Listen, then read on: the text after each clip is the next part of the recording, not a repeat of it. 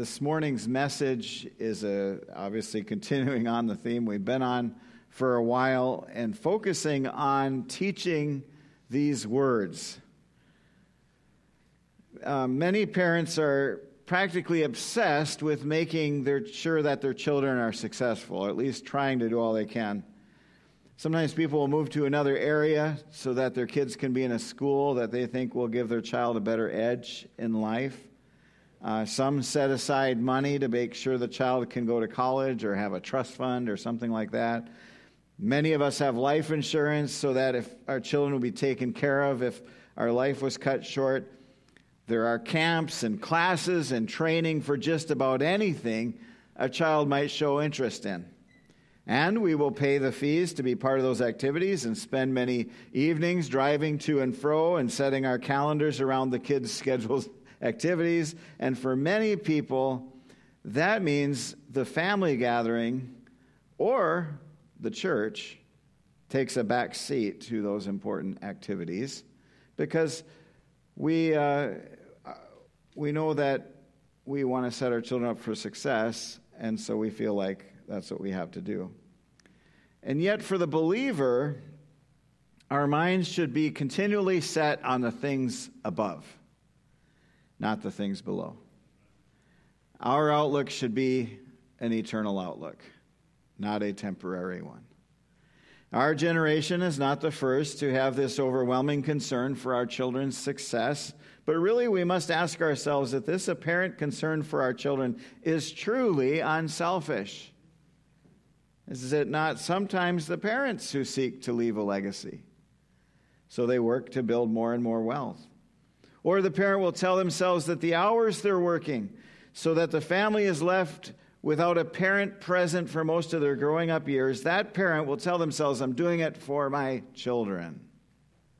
And yet, the thing that children really need the most is not to be left with wealth, but to be shown the way to live and the way to live eternally. Socrates noticed in his day that parents would work to build wealth, but in the end, they were abandoning their children. He said this as a quote from Socrates Fellow citizens, why do you turn and scrape every stone to gather wealth and take so little care of your children? to whom one day you must relinquish it all. And so it is that in today's church, parents are doing what parents have done for all of human history. They are forgetting what is most important and focusing on things that will not last. And often we do this to the detriment of our children, even while we say we're helping them. And this morning we're going to consider the next verse in the passage we've been on for several weeks, and it's verse 7 You shall Teach them diligently to your children, and shall walk with them when you sit in your house, and when you walk by the way, and when you lie down, and when you rise. We must remember the context of this verse. I know that most of you have been here, so you've heard this context a number of times, but in case someone's listening for the first time, this is Moses speaking. He's a prophet and priest. He's speaking for God himself to the people of Israel. And this is a command that is from the very heart of God. It's not a suggestion or some sort of idealism that we should think about would be nice to attain. It's a command, an imperative. Every follower of God is to do this. Moses says this in the middle of a speech where he has just repeated the Ten Commandments and the greatest commandment. So let's look at the full context. This is our our passage that really is driving our current efforts to start D6 and all of that. So here it is Hear, O Israel, the Lord our God, the Lord is one. You shall love the Lord your God with all your heart and with all your soul and with all your might. And these words that I command you today shall be on your heart. You shall teach them diligently to your children, and shall talk of them when you sit in your house and when you walk by the way, and when you lie down, and when you rise. You shall bind them as a sign on your hand, and they shall be as frontlets between your eyes. You shall write them on the doorposts of your house and on your gates. We discussed last week, verse 6 these words that I command you today shall be on your heart. We talked about the patterns of the world and how the church, in many cases, has adopted the accepted practices of the world in how we teach our kids. And one of the biggest issues is outsourcing. We have an entire world system in which, for most people, nearly anything their kids learn is not from a parent or family member, but from a paid professional or an internet search. How many of us go to YouTube to learn something? I do. There's nothing wrong with that of course, but many kids are not even given some basic life skills at home. And so they're constantly searching for answers on how to do something. And this may be concerning enough when the child leaves home and he doesn't know how to wash his clothes or cook food or manage money. But how much more concerning should it be for Christian parents to think that their child has left the home and even after years of church attendance still does not understand the basics of their faith or learned how to discern between truth and error or truth and lies. How many children leave the home and encounter strange doctrines? And because they were not solidly grounded in the truth, they are deceived and they follow a false teacher who can tickle their itching ears. I've watched a lot of uh, YouTube videos. There's a lot of uh, ministries, and they have various names that they go by. They call themselves discernment ministries or something like that. And they expose false teaching and error. And I've heard some people say, well, that's not a good, very, very good ministry. They're focused on calling out errors. That's all they do. It's so negative, and it's not a good focus for someone to be in ministry. And yet, Paul and Jesus warned again and again of false teachers, those wolves in sheep's clothing. In fact, in nearly all of Paul's letters to the various churches, he warned of false teachers. Early church fathers had councils and meetings in order that the church would come out strongly against heretics and their teaching and instead proclaim the truth accurately. These warnings in Scripture are plentiful that there will be those who twist the words of God just as the serpent in the garden did. Paul commanded Timothy to preach the word. We hear that verse all the time, right? Preach the word, preach it in season, out of season. But why what do you know what the why is there? Because there will be plenty of teachers who appeal to the lusts of people so that so those who preach the truth have to continue to be a witness for the truth. Let's look at the whole context. This is only five verses, this is not the entire context, but this should give you an idea of what Paul is really saying. You've heard the verse by itself many times preach the word. Let's look at it in its context. I urge you, in the presence of God and of Jesus Christ, or Christ Jesus, who is to judge the living and the dead, by his appearing and his kingdom, preach the word. Be ready in season and out of season. A lot of people think that has to do with the, where the sun is in the sky. It actually has, means whether it's popular or not. Reprove, rebuke, and exhort with complete patience and teaching, for the time is coming when people will not endure sound teaching, but having itching ears, they will accumulate for themselves teachers to suit their own passions, and will turn away from listening to the truth and wander off into myths. And as for you, this is again Paul to Timothy always be sober minded, endure suffering, do the work of an evangelist, fulfill your ministry.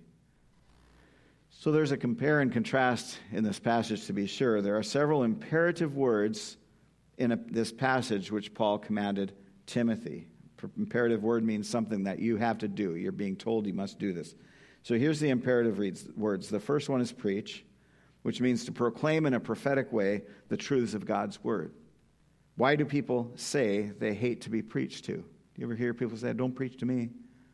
In fact, a lot of churches won't even use the word preach anymore. We don't want to use that word, it turns people off. But we all need to be preached to. So, preach is an imperative word that Paul gives to Timothy here. The next imperative word is be ready. Be ready. And then it's reprove. And that is a word that means to bring conviction People who are reproved will hopefully feel conviction for their sin. Now, that's not all in the words, by the way, of the preacher, it's also in the work of the Holy Spirit along with the word, right? Then reprove, uh, or sorry, rebuke is, is more direct than reprove.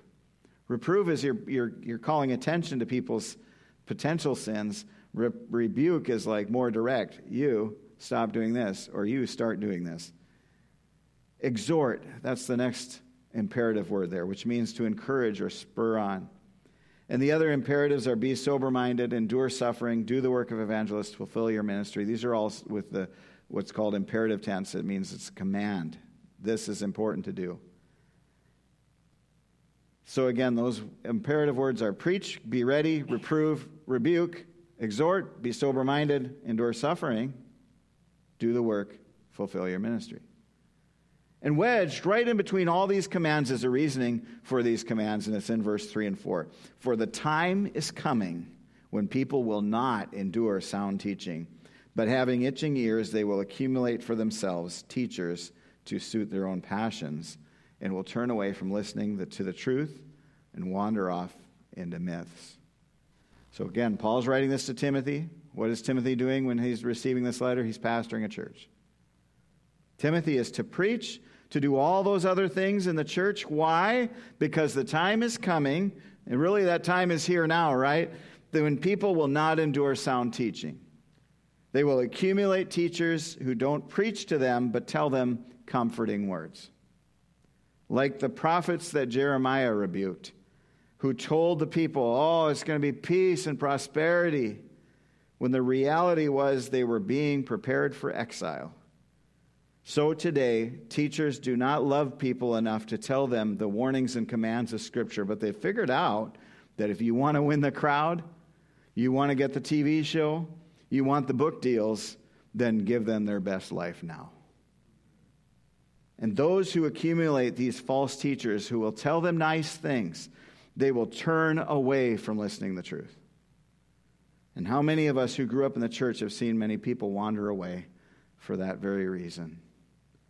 The danger of false teaching is just as dangerous today as when Jesus warned people about it.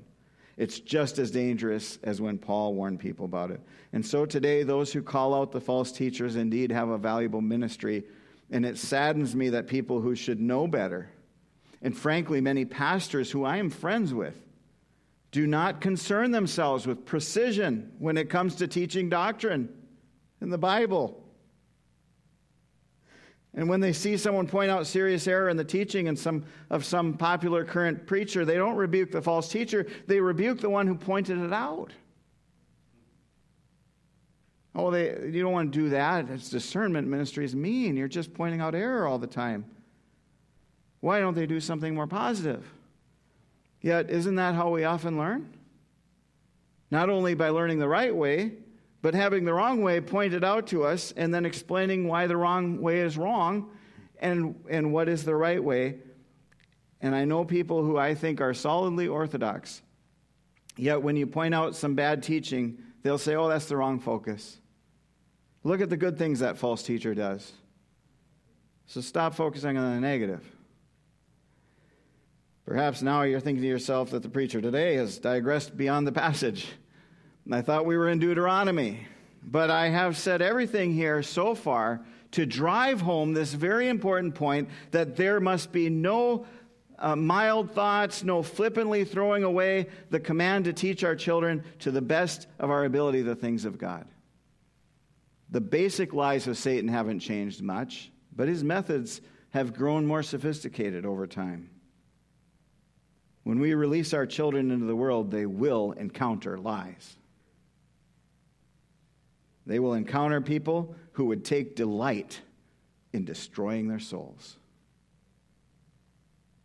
Look at the hate towards children in our world abortion, mutilating kids who have been told they should not be satisfied with how they were born, telling them that all preferences are equal. There's no moral standards. You can do whatever you want. Not only that, but everyone ought to support everyone else no matter what and how depraved their preferences are. I believe the USA is now a post Christian nation. You'd have a hard time arguing today that Judeo Christian principles are the driving force in our country. Maybe 50 years ago and longer, there was this solid framework. Even believers, uh, even non believers, adhered to societal norms that had a background in biblical truth, but that's not the case anymore. The sooner the church realizes that, the better. If you think that just one more election and things will get better for you, you need to disabuse yourself of that thinking. There's no Christian party in politics. Many of the politicians still use language they know will get the Christian vote, but they do nothing to promote moral values. They talk about it and do nothing. They're outraged and do nothing. Church, it's time for us to realize that the nation is not a Christian nation. But in the church, we don't need to fear this. Christians throughout the history of the church have thrived, and the church has seen growth in some of the darkest times and in some of the most threatening environments. A modern example of that is China, where despite the control of the government and everything they've done, they, they track everybody. Everybody in that country gets tracked by the government. What they spend, where they go, everything. And with all of that, they cannot stop the exponential growth of the church. The government has no control over that. We're in dark times. Could God turn things around? Of course He could. I'm not trying to prophetically say, this is it, we're all downhill from here. I'm not saying that. Just saying what I see right now. Okay? But He will do whatever He has predestined to take place. But we can't live our lives as though the world is suddenly going to become a place of morality. I don't say all this because we should leave here shaking our heads and acting defeated. I say this because we need to be motivated more than ever to give our children and every believer the foundations of faith they need to go out into this world. Who among our children may not be the next one that God uses to light an entire region on fire for Him? And so we are to teach them diligently these words to our children. And we must realize that what we spend time doing, what we spend time talking about, has much effect on them. If you're the type of person who dreams a lot at night, what do you dream about normally? Often you dream about the things that you thought about during the day, right? And so when we teach these things, and then when should we talk about them? All the time. When you sit in your house, when you walk by the way, when you lie down, when you rise. Do you see what's being said here? Now, we don't live in the same environment as the ancient Israelites, but we can apply this easily to ourselves because it's very easy to get the concepts here. When you sit in your house and when you walk by the way, encompasses all the geographic areas you might find yourself in. Whether you are inside or outside, you should be talking about these things. When you walk by the way and when you lie down, you would talk about these things. This represents the range of physical motion. Whether you are a body at rest or a body in motion, you are to talk about these things.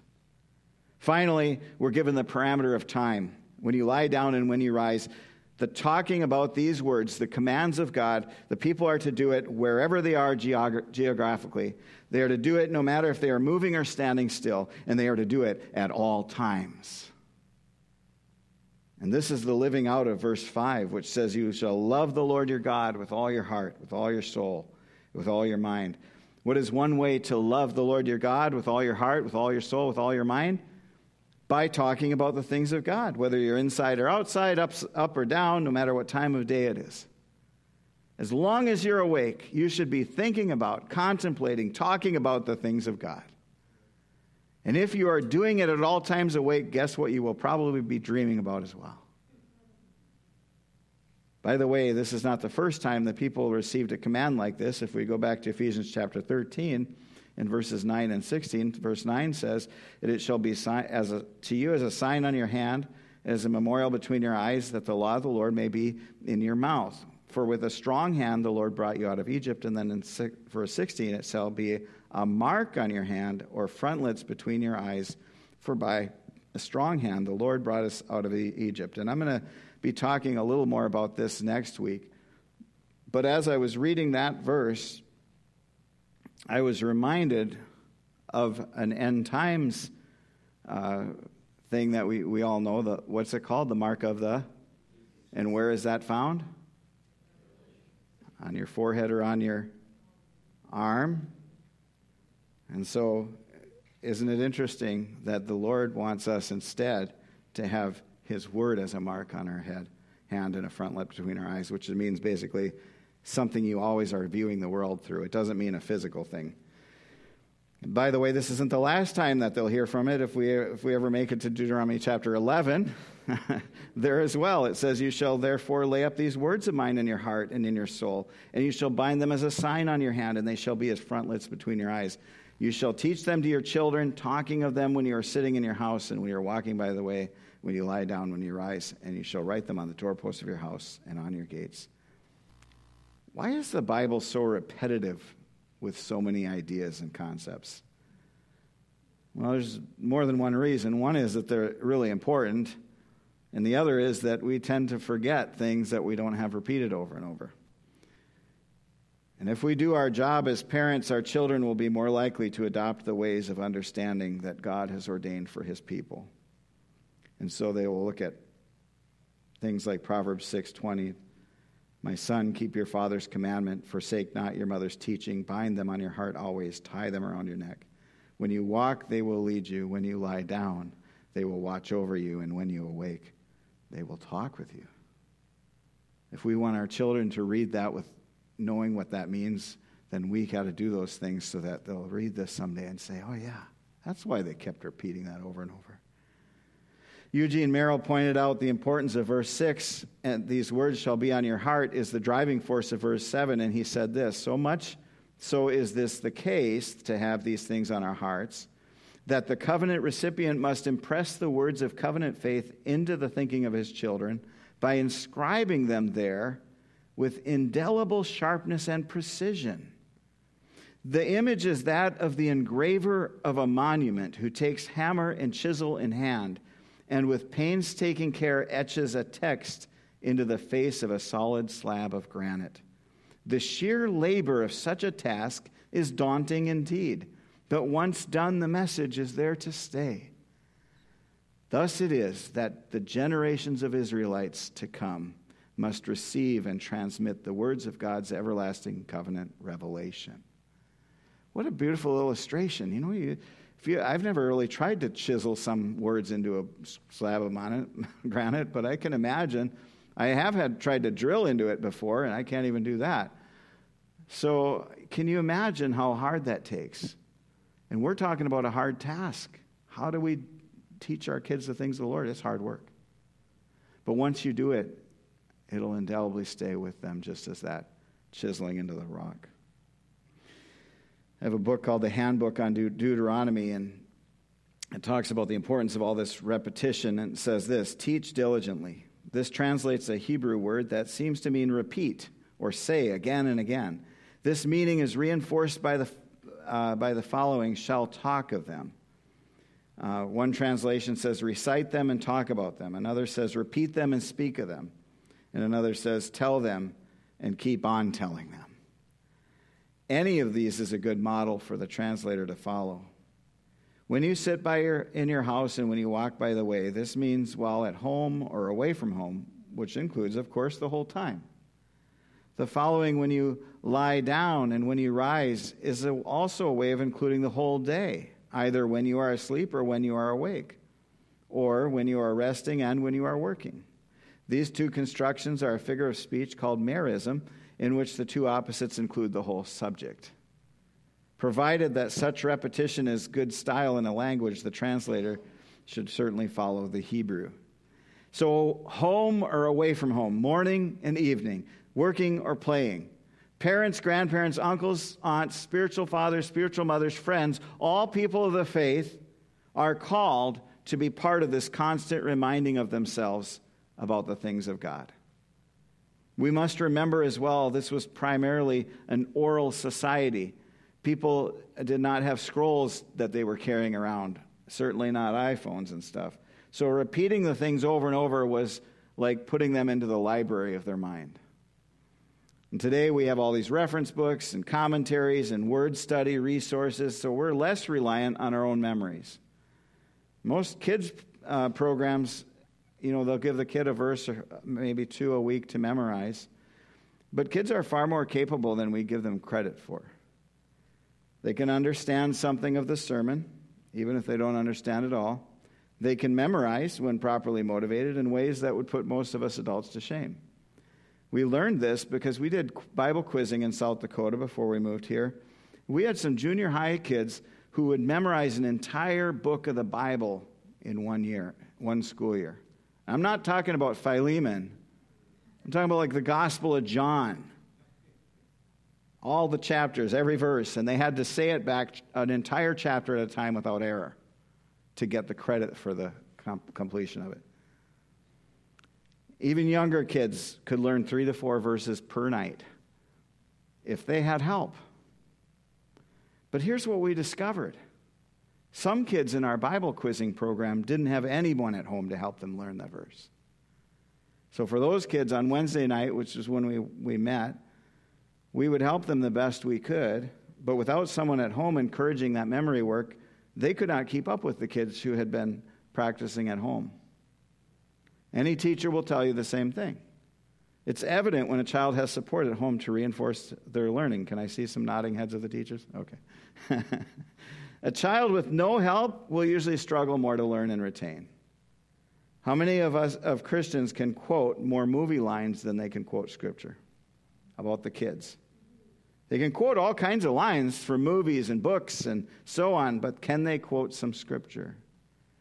They can tell you the entire background and history of their favorite book series, but how much can they tell you about the Bible? And as I close, I want to close in a positive way because I know that all of us probably feel on some level we didn't do enough or we haven't been committed enough to train our kids in the faith. So let us feel that conviction, first of all. I want to say that. Let us feel it. Because it is God's kindness through his discipline that brings us to repentance. So if you need to feel some amount of shame or grieve over your shortcomings, by all means do not miss that feeling you're having readily. But the beauty of the cross is that we don't need to remain in our guilt and shame. We can confess and believe and strive to do better. And you here at Oasis Church are being given a wonderful opportunity. When we begin D6 next Sunday, we will be working together to remedy our shortcomings and move forward in a new season of making disciples. We want to make disciples of our children, but also we want to make disciples of the world around us because they're in desperate need of the gospel. I also mentioned last week, and I want to mention again this week, that I'm aware that this focus on teaching children may cause some of you to feel you're not part of it. Please do not think that if you don't have children at home, either because you never had children or your children have grown up and moved on, you're still part of this. A healthy church is like a healthy family. Hopefully, healthier than most healthy families. but I remember with such fond memories as a child going to my grandparents' house on a holiday or on a birthday or something. And there we all gathered from the babies up to the grandparents all together. Every family has some different individuals, right? Some of us were normal and some were less normal, right? But there we gathered to enjoy each other and to celebrate. Every child benefited from interactions with their grandparents. We learned something from them about life. We maybe learned some skills from them, some work ethic, hopefully, and they benefited from us as well they got to love us, they got to pass on that knowledge and feel some importance in their lives. In the church, likewise, we have people from all ages that need to come together and worship as one, and we want everyone involved. So come and join us in this effort. We want everyone there. You may not be a father or mother, but you could be a spiritual father or mother. You may not even be married, but you may end up being like an uncle or an aunt or a cousin or a brother or sister to others in this family. And as I close here, I'm going to say a prayer, but Kevin's prepared a video for us to watch to help us prepare our hearts for D6. So I'm going to close in prayer, and as we watch this video together, let's be prayerful and ask God for his help and his blessing on our new ministry as we do it together. Let's pray. Lord, thank you for the word this morning. Thank you for uh, the opportunity we have to move beyond whatever we've done that's not been up to your standards, and we can strive to do better. With your help, Lord, and with the encouragement and fellowship of the saints, I believe we can take steps forward daily and weekly to grow closer to you, to know you better, and then to go on mission for you in our families, in our communities, and even through the world. May you build us up, Lord, in Jesus' name, through your word. Amen. Let's watch the video.